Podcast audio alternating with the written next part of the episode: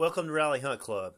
In this webisode, we're going to talk about a bear sighting. And what I mean by bear sighting is, is we had a trail camera that got pictures of this bear two nights in a row back in May. Okay. Now we've heard of bears being around in our locations, but we've never actually seen them. And last year, we um, we had a feeder that where the motor just got knocked off the body and it just got tossed about 50 yards down the down from the feeder. And then we heard that a neighbor has seen uh, two two cubs and a mama bear behind the house the same week that my feeder got tore up, and the feeder is only about quarter of a mile from where they saw the bears.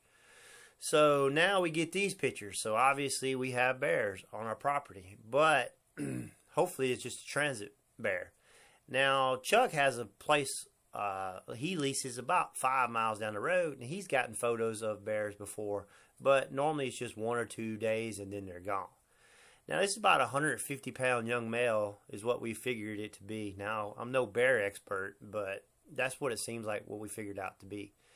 Now, a bear is nothing but a big raccoon. The only difference is, is you can hunt raccoons, you can't hunt bear in these counties. Now, bears are bad, no doubt about it, they're just bad. They tear up our equipment, such as our feeders. They eat all the corn at the feed stations. They run the deer off, and they've been known to catch deer and kill them. And when you have bears, deer will not hang around those bears. So I'm praying and hoping that he's just in transit looking for companionship. And hopefully he'll just move on down the road.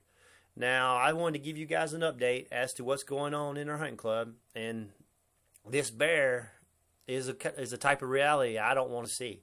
So hopefully I won't be coming back to you guys and saying he's still on our trail camera photos.